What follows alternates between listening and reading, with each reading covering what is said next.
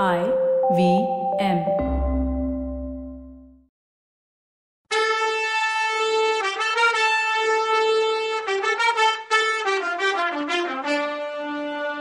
வணக்கங்க, நான் கவிதா பேசுறேன். வெல்கம் டு கதை பாட்காஸ்ட் சிவகாமியின் சபதம். இது எபிசோட் நம்பர் முப்பத்தி நாலு. வெற்றிகரமா பார்ட் ஒன்னு முடிச்சுட்டு ரெண்டாவது பாகத்துக்கு வந்துட்டோம். உங்க எல்லாரையும் முப்பத்தி நாலாவது எபிசோடுக்கு வரவேற்கிறேன். இந்த பார்ட் டூவோட டைட்டில் கல்கி ஐயா வச்சிருக்குது காஞ்சி முற்றுகை. இந்த எபிசோடோட டைட்டில் கோலாகல வரவேற்பு. கோலாகலமா கொண்டாடி இந்த ரெண்டாவது பாகத்தை வரவேற்போம். அதுக்கு முன்னாடி இன்னைக்கு எனக்கு ஒரு ஸ்பெஷலான நாள்.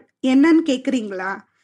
என்ன இந்த புத்தகத்துக்கு அறிமுகப்படுத்தி வச்ச, என்ன தமிழ் சொல்லி கொடுத்து இந்த புத்தகத்தை எனக்கு இன்ட்ரடியூஸ் பண்ணி வச்ச என் அம்மாவோட பர்த்டே. ஸோ நான் இந்த எபிசோட என்னோட அம்மாவுக்கு டெடிகேட் பண்றேன். ஹாப்பி பர்த்டே அம்மா.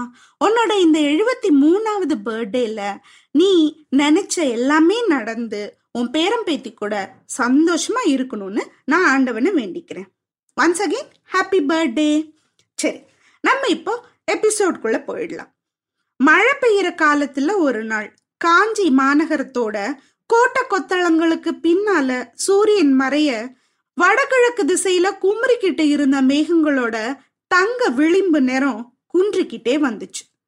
செங்கதிர் சூரியன் தன்னோட கடைசி தங்க கிரணத்தையும் சுருக்கிக்கிட்டு மறைஞ்சதும் வான்மேகங்கள் எல்லாம் நீல நிறத்துக்கு வந்து திருமாலோட மேனி வண்ணத்தை ஞாபகப்படுத்துச்சு. அடிச்சுக்கிட்டு இருந்த வாடக்காத்து சிலு சிலுப்புனால மரமும் செடியும் கூட நடுங்குற மாதிரி தோணுச்சு. காஞ்சி மாநகரத்து கோட்டை மதில்லையும் கோயில் கோபுரத்திலையும் அரண்மனை விமானத்திலையும் கலை மண்டபத்திலையும் வாழ்ந்துகிட்டு இருந்த பலவித பறவைகள் சடசடன்னு ரெக்கைய அடிச்சுக்கிட்டு தங்களோட வாசஸ்தலங்களை நோக்கி பறந்துட்டு இருந்துச்சுங்க. அந்த ரம்யமான மாலை பொழுதுல காஞ்சி கோட்டையோட விசாலமான வடக்கு வாசல் அமைதியா இருந்துச்சு. எட்டு மாசத்துக்கு முன்னால மகேந்திர சக்கரவர்த்தி அந்த கோட்டை வாசல் வழியா போர்க்களத்துக்கு போன பின்னாடி அந்த வாசலோட பெரிய கதவுகள் திறக்கப்படவே இல்லை. உள்பக்கமா கனமான இரும்பு சட்டங்களால தாழ் போட்டு பெரிய பூட்டு போட்டு பூட்டி இருந்தாங்க. வாசலோட வெளிப்பக்கத்துல வீரங்க ரெண்டு பேர் கையில வாளோட நின்னு காவல் காத்தாங்க. ஒவ்வொருத்தர் கழுத்துலயும் ஊதுற கொம்பு ஒண்ணு தொங்கிட்டு இருந்துச்சு. கோட்டை வாசல்ல இருந்து கிளம்பின விசாலமான ராஜபாட்டை அங்க இருந்து ரொம்ப தூரம் வரைக்கும் வளைஞ்சும் நெளிஞ்சும் ஊர்ந்தும் சர்ப்பம் மாதிரி தோணுச்சு. அந்த பாதையில கண்ணு கெட்டின தூரம் வரைக்கும் ஒருத்தரையும் காணும். காவல் வீரங்க ரெண்டு பேரும் அந்த ரோடையே கவனிச்சு பார்த்துட்டு இருக்கிறத பார்த்தா யாரையோ அவங்க எதிர்பார்க்கிற மாதிரி தெரிஞ்சுது. திடீர்னு ரொம்ப தூரத்துல புகைப்படலம் மாதிரி புழுதி எழுந்துச்சு. குதிரைங்க பாஞ்சு வர்ற சத்தம் கேட்டுச்சு. காவல் வீரர்கள் ரெண்டு பேரும் படு ஜாக்கிரதையா நின்னாங்க. கோட்டை வாசல் மேல் மாடத்துல எச்சரிக்கை மணி ஒலிக்க ஆரம்பிச்சது. தூசு படலமும் குதிரைங்க வர்ற சத்தமும் ரொம்ப சீக்கிரமா பக்கத்துல நெருங்கி வந்துடுச்சு. மங்கலான சாயந்தர வெளிச்சத்துல குதிரைங்க கண்ணுக்கு தெரிஞ்சுது. முன்னால வந்த ரெண்டு குதிரை மேல இருந்த வீரங்க கையில ரிஷப கொடி புடிச்சிட்டு இருந்தாங்க.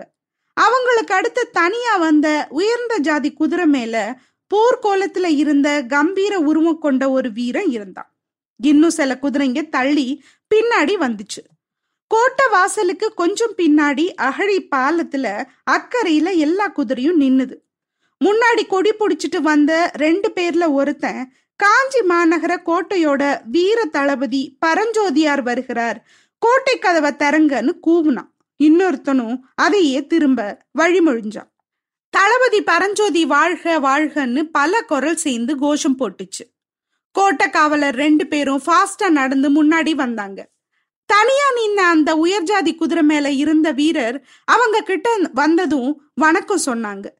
இப்ப அந்த குதிரை மேல உட்கார்ந்திருந்தவர் நம்ம பரஞ்சோதியே தான். ஆமா, அவன்தான் இப்போ தளபதி, பல்லவ நாட்டோட தளபதி. எட்டு மாசத்துக்குள்ள அவன் கிட்ட வந்த மாற்றம் ரொம்ப அதிசயமானது. காஞ்சியில நுழையும் போது அவன் உலகம் தெரியாத பச்சை புள்ளையா இருந்தான். அவன் முகம் பால் வடிகிற குழந்தையோட முகமா இருந்துச்சு. ஆனா இப்போ அதே முகம் எவ்வளவோ போர் முனைகள்ல நின்னு போர் புரிஞ்சு அதோட அடையாளமா பல காயத்தோட வாழ்க்கை அனுபவத்தினாலையும் வர்ற முதிர்ச்சி அந்த முகத்துல தெரிஞ்சுது. அதனால நாமளும் தளபதி பரஞ்சோதிக்கு உள்ள மரியாதையை கொடுப்போம். கோட்டை காவலர்கள் தளபதி கிட்ட போய் பயபக்தியோட நின்னப்போ அவர் ரொம்ப பெருமிதத்தோட கையில வச்சிருந்த சிங்க இலச்சினையை எடுத்து காட்டினாரு. அதை பார்த்த வீரங்க திரும்பவும் தளபதி பரஞ்சோதிக்கு வணக்கம் சொல்லிட்டு அகழியோட பாலத்துக்கிட்ட போனதும் தோல்ல தொங்குன கொம்பை எடுத்து பூம் பூம்னு ஊதுனாங்க. உடனே கோட்டை கதவுக்குள்ள இருந்த ஒரு சின்ன துவார கதவு ஒண்ணு திறந்துச்சு. உள்ள இருந்து ஒரு முகம் எட்டி பார்த்துச்சு. வாச காவலங்களை அந்த முகம் ஏதோ கேட்டதும் அவங்க பதில் சொன்னாங்க. அடுத்த கணம் உள் பக்கத்துல இரும்பு தாள்களும் பூட்டுகளும் திறக்கிற சத்தம் கேட்டுச்சு. அப்புறம்தான் அந்த பிரம்மாண்டமான கோட்டை கதவு ரெண்டும் கடகடன்னு சத்தத்தோட திறந்து வந்தவங்களுக்கு வழி விட்டுச்சு. கொடி பிடிச்ச ரெண்டு வீரங்களையும் பின்னால விட்டுட்டு தளபதி பரஞ்சோதி அகழிப்பாலத்தை கடந்து கோட்டை வாசலுக்குள்ள முன்னாடி நுழைஞ்சாரு. முன்கோட்டை வாசலுக்கு கிட்டத்தட்ட இருநூறு அடி தூரத்துக்கு பின்னாடி ரெண்டாவது சின்ன வாசல் ஒன்று தெரிஞ்சுது. ரெண்டு வாசலுக்கு நடுவுல கீழே கருங்கல் தலவரிசை இருந்த வட்டமான முற்றத்துல வேல் பிடிச்ச வீரங்க பல பேரு அணிவகுத்து நின்னாங்க. எடையடையில சில வீரங்க எரிஞ்சிட்டு இருந்த தீவர்த்திகளை பிடிச்சிட்டு இருந்தாங்க. அவங்களுக்கு நடுவுல ரெட்டை குதிரை பூட்டின அலங்கார ரதம் ஒன்று நின்றுச்சு. ரதத்துக்கு பக்கத்துல பல வீரர்கள் சேர்ந்து பிடிச்சுக்கிட்டு நின்ன ரிஷப கொடி வானலாவி பறந்துட்டு இருந்துச்சு. திறந்த கோட்டை வாசல் வழியா குபு குபுன்னு அடிச்ச வாட காத்துல அந்த கொடி சடசடன்னு சத்தம் போட்டு ஆடிச்சு. புது கோட்டை தளபதிக்கு உற்சாகமா வரவேற்பு கொடுக்கற மாதிரி இருந்துச்சு. அது ரதத்துல குமார சக்கரவர்த்தி மாமல்லர் இருந்தாரு. ரதசாரதி கண்ணபிரான் குதிரைங்களோட கடிவாளத்தை இழுத்து பிடிச்சுக்கிட்டு கீழே நின்னான். கதவு திறந்து தளபதி பரஞ்சோதி உள்ள நுழைஞ்சாரோ இல்லையோ, மாமல்ல நரசிம்மர் ரதத்துல இருந்து கீழே குதிச்சாரு. அவர் கையால சைகை காட்டினதும் பக்கத்துல நின்ன வீரங்கள்ல ஒருத்தன் இடி இடிக்கிறது மாதிரி குரல்ல சளுக்க புலிகேசியோட அரக்கப்படைகளை கதிகலங்க அடைச்ச அசகாய சூரர் வீராதி வீரர் தளபதி பரஞ்சோதி வருக வருகன்னு சத்தமா கூவனான். அவனோட குரலோட பிரதி மாதிரி தளபதி பரஞ்சோதி வருக வருகன்னு நூத்துக்கணக்கான வீரங்களோட குரல்கள் கோஷம் போட்ட சத்தம் வான் வரைக்கும் போச்சு. அந்த கோஷத்தோட கலந்து சங்குகளும் கொம்புகளும் தாரை தப்பட்டையும் முரசங்களும் பேரிகைகளும் ஏக காலத்துல, அதாவது ஒரே நேரத்துல முழங்குச்சு. இந்த பெரிய முழக்கம் கோட்டை வாசல்ல எதிரொலிச்சுது.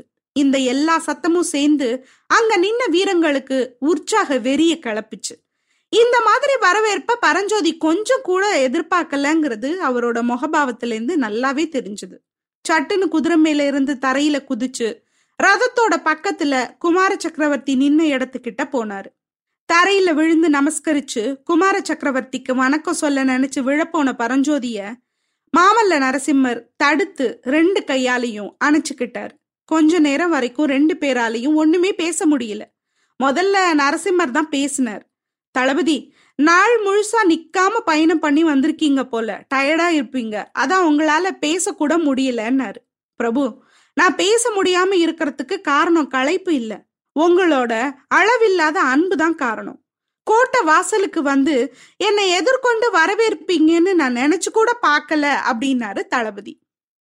அதுக்கு நரசிம்மர், மகாவீரரே, கோட்டைக்கு வெளியில கிளம்பக்கூடாதுன்னு மட்டும் சக்கரவர்த்தி எனக்கு கட்டளை போடாம இருந்திருந்தா ஒரு காத தூரம் முன்னாடியே உங்களை எதிர்கொண்டு அழைக்க வந்திருப்பேன். போன எட்டு மாசமா உங்களை பார்க்கணுங்கிற ஆசை என் மனசுல எப்படி பொங்கிக்கிட்டு இருந்துச்சுன்னு உங்களுக்கு எப்படி தெரியும்னு சொல்லிட்டு முதல்ல தான் ரதத்துல ஏறிக்கிட்டு பரஞ்சோதியையும் த பக்கத்துல உட்கார வச்சுக்கிட்டாரு. சாரதி கண்ணபிரானும் முன்னாடி ஏறி உட்கார்ந்துக்கிட்டான். தளபதி நேரா அரண்மனைக்கு போகலாமா, உங்க விருப்பம் என்னன்னு மாமல்லர் கேட்க, பரஞ்சோதி, பிரபு, போகும்போதே காஞ்சி நகரத்தை சுத்தி பார்த்துக்கிட்டே போக ஆசைப்படுறேன், கொஞ்சம் கூட காலத்தை வீணாக்க விரும்பல, இந்த வீரங்களை எல்லாம் முன்னாடியே அனுப்பிடலான்னு சொன்னாரு. குமார சக்கரவர்த்தி கட்டளையிட்டதுனால அங்கிருந்த வீரங்க பரஞ்சோதி கூட வந்த வீரங்களையும் கூட்டிக்கிட்டு முன்னாடி வேகமா போயிட்டாங்க. சாரதி கண்ணபிரான் குதிரைகளோட தலைக்கயித்த லாவகமா ஒரு குலுக்கு குலுக்குனதும் ரதமும் அங்கிருந்து நகர்ந்துச்சு. கோட்டை வாசல் கதவுகளை திரும்பவும் மூடிட்டாங்க. கொஞ்ச நேரம் ஒரே கலகலப்பா இருந்த வடக்கு கோட்டை வாசல்ல பழையபடி அமைதி வந்துச்சு. ரதம் கோட்டை உள் வாசலை தாண்டி காஞ்சி மாநகரத்தோட அழகான அகலமான தெருக்கள்ல போக ஆரம்பிச்சப்போ பரஞ்சோதிக்கு பழைய ஞாபகம் வந்துச்சு. எட்டு மாசத்துக்கு முன்னாடி ஒரு நாள் இதே மாதிரி மாலை நேரத்துல இதே மாதிரி நிலா கீழ்வானத்துல உதயமாகிக்கிட்டு இருந்த நேரத்துலதான் தெற்கு கோட்டை வாசல் வழியா காஞ்சி நகரத்துக்குள்ள தான் நுழைஞ்சதும் அன்னைக்கு ராத்திரி நடந்த நிகழ்ச்சி எல்லாம் அவர் மனசுல டக்குன்னு ஞாபகம் வந்துச்சு. அன்னைக்கு அவர் காஞ்சிபுரத்துல நுழைஞ்சதும் இன்னைக்கு நுழைஞ்சதும் எவ்வளவு பெரிய வித்தியாசம்னு யோசிச்சாரு. தளபதி என்ன ஒரே அடியா அமைதியா இருக்கீங்கன்னு மாமல்லர் கேட்டதும் பரஞ்சோதி யோசிக்கிறத நிறுத்திட்டு தன்னை சுத்தி என்ன நடக்குதுன்னு கவனிச்சாரு. மன்னிக்கணும் பிரபு, உங்களோட அன்பு அப்படி என்ன மெய்மறக்க பண்ணிடுச்சு. தென்னாட்டுல இருக்க மாமல்லர்களை எல்லாம் ஜெயிச்சு மகாமல்லர்னு பட்டம் வாங்கின பல்லவ குமாரரோட பக்கத்துல சமமா உட்காந்து போறது நான் தானான்னு எனக்கே சந்தேகமா இருக்குன்னாரு பரஞ்சோதி. நல்லா சந்தேகப்பட்டீங்க போங்க, உங்க பக்கத்துல உட்காந்து வர்றது எனக்குள்ள பெருமை. ராட்சச புலிகேசியோட கடல் மாதிரி படைய மந்திரகிரிய மாதிரி கடைஞ்சு கலக்குன மகாவீரல்ல நீங்க. வாதாபி படங்கிற மேகத்திரள செதறடிச்ச மகா புயல் காத்துல நீங்க அப்படின்னு கேட்டாரு மாமல்லர். பல்லவ குதிரைப்படையோட சாகச செயல்களோட புகழ் காஞ்சி வரைக்கும் வந்திருக்குன்னு தன்னோட புகழ படையோட புகழா மாத்தி பேசினாரு தளபதி. ஏன் எட்டல? வாரந்தோறும் சக்கரவர்த்தி அனுப்புன ஓலைகள்ல இருந்து நீங்க தலைமை வகிச்ச குதிரைப்படையோட வீர செயல்களை எல்லாம் அப்பப்போ தெரிஞ்சுக்கிட்டோம். தெரிஞ்ச விவரங்களை பறையறிவிச்சு நாடு நகரமெல்லாம் தெரிஞ்சுக்கிற மாதிரி பண்ணினோன்னு மாமல்லர் சொன்னாரு. ஆஹா, தங்களோட அன்புனால நான் எப்படி மெய் மறந்து போனேன் பாத்தீங்களா? சக்கரவர்த்தி கொடுத்த ஓலைய உங்ககிட்ட கொடுக்க கூட மறந்துட்டேன்னு சொல்லிக்கிட்டே பரஞ்சோதி இடுப்புல சொருகி இருந்த ஓலை குழாயை எடுத்து கொடுத்தாரு. தளபதி, இது சக்கரவர்த்தி கொடுத்த ஓலை தானே? எங்கேயாவது வழி நடுவுல ஓலை மாறிடலையே அப்படின்னு மாமல்லர் சிரிச்சுக்கிட்டே கேட்டாரு. அந்த கதை கூட உங்களுக்கு தெரியுமான்னு பரஞ்சோதி சொன்னப்போ அவரோட முகத்துல வந்த புன்னகையில வெக்கமும் கலந்துருந்துச்சு. ஆமா தெரியும், நீங்க இங்க இருந்து போன வழியில வஜ்ரபாகுவை பார்த்தது, ஸ்நேகம் பண்ணிக்கிட்டதுல இருந்து எல்லாமே எனக்கு தெரியும்னு மாமல்லர் சொன்னதும் ரெண்டு பேரும் சேர்ந்து சிரிச்சாங்க. மாமல்லர் மேல தொடர்ந்து பேசினாரு. சக்கரவர்த்தி எட்டு மாசத்துக்கு முன்னாடி இங்க இருந்து கிளம்பினப்போ நானும் வருவேன்னு எவ்வளவோ அடம் பிடிச்சேன். ஆனா மன்னர் அதை வேணான்னு சொல்லிட்டாரு. அப்படின்னா வார வாரம் போர்க்களத்துல நடக்கிறது எல்லாம் விவரமா எழுதி அனுப்பணும்னு கேட்டுக்கிட்டேன். அப்படியே சக்கரவர்த்தி எனக்கு ஓலை எழுதி அனுப்பி வைக்கிறார்.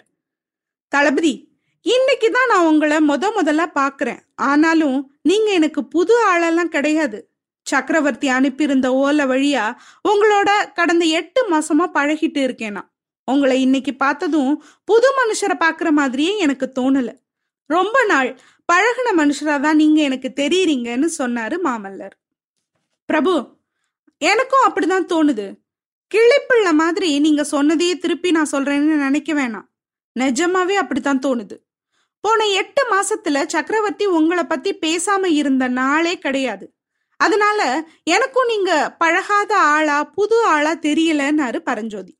உடனே குமார சக்கரவர்த்தி பரஞ்சோதி கைய பிடிச்சுக்கிட்டு, தளபதி, அப்படின்னா நாம ரெண்டு பேரும் பாக்யசாலிங்க தான். தெய்வ புலவர் எழுதுனது நம்மளோட விஷயத்துல நிஜமாயிடுச்சுன்னு சொல்லிட்டு புணர்ச்சி பழகுதல் வேண்டா, உணர்ச்சி தான் நட்பாங்கிழமை தரும்னு தமிழ் மறை சொல்லுதே. திருவள்ளுவருக்கு பொய்யாமொழி புலவர்னு பேர் வச்சது எவ்வளவு பொருத்தம்னு சந்தோஷமா சொன்னாரு மாமல்லர். அதுக்கு பரஞ்சோதி, பல்லவகுமாரரே மன்னிக்கணும், நான் படிப்பறிவுங்கிறது இல்லாதவன், நிழலுக்கு கூட பள்ளிக்கூடத்துக்கு ஒதுங்காதவன், திருவள்ளுவரையும் தெரியாது, அவரோட திருக்குறளையும் தெரியாது. எனக்கு படிப்பு சொல்லி கொடுக்குற பொறுப்பை சக்கரவர்த்தி உங்களுக்கு கொடுத்துருக்காரு. ஓலைய படிச்சு பாருங்க தெரியும்னாரு பரஞ்சோதி. அட போங்க சக்கரவர்த்தி, உங்களுக்கு கதையோட டிஆர்பி ஏத்துற வேலையே தெரியல. இந்நேரம் மாமல்லரை சிவகாமிக்கு தெரியாத சிற்பக்கலையை சொல்லி கொடுன்னு சொல்லியிருந்தீங்கன்னா நானும் ஒரு லவ் சீனை நம்ம கதையில தேனொழுக சொல்லி ஏபிசி நீவாசி எல்லாம் முன் கைராசி வா சி சு அதான் சிவகாம சுந்தரி அப்படின்னு பாட்டு போட்டிருப்பேன். போங்க, உங்களால ஒரு லவ் சீன் ப்ரோமோ மிஸ் ஆகுது பாருங்க. சரி, அடுத்து என்ன நடக்குதுன்னு அடுத்த எபிசோட்ல பார்க்கலாம். அது வரைக்கும் நன்றி, வணக்கம்.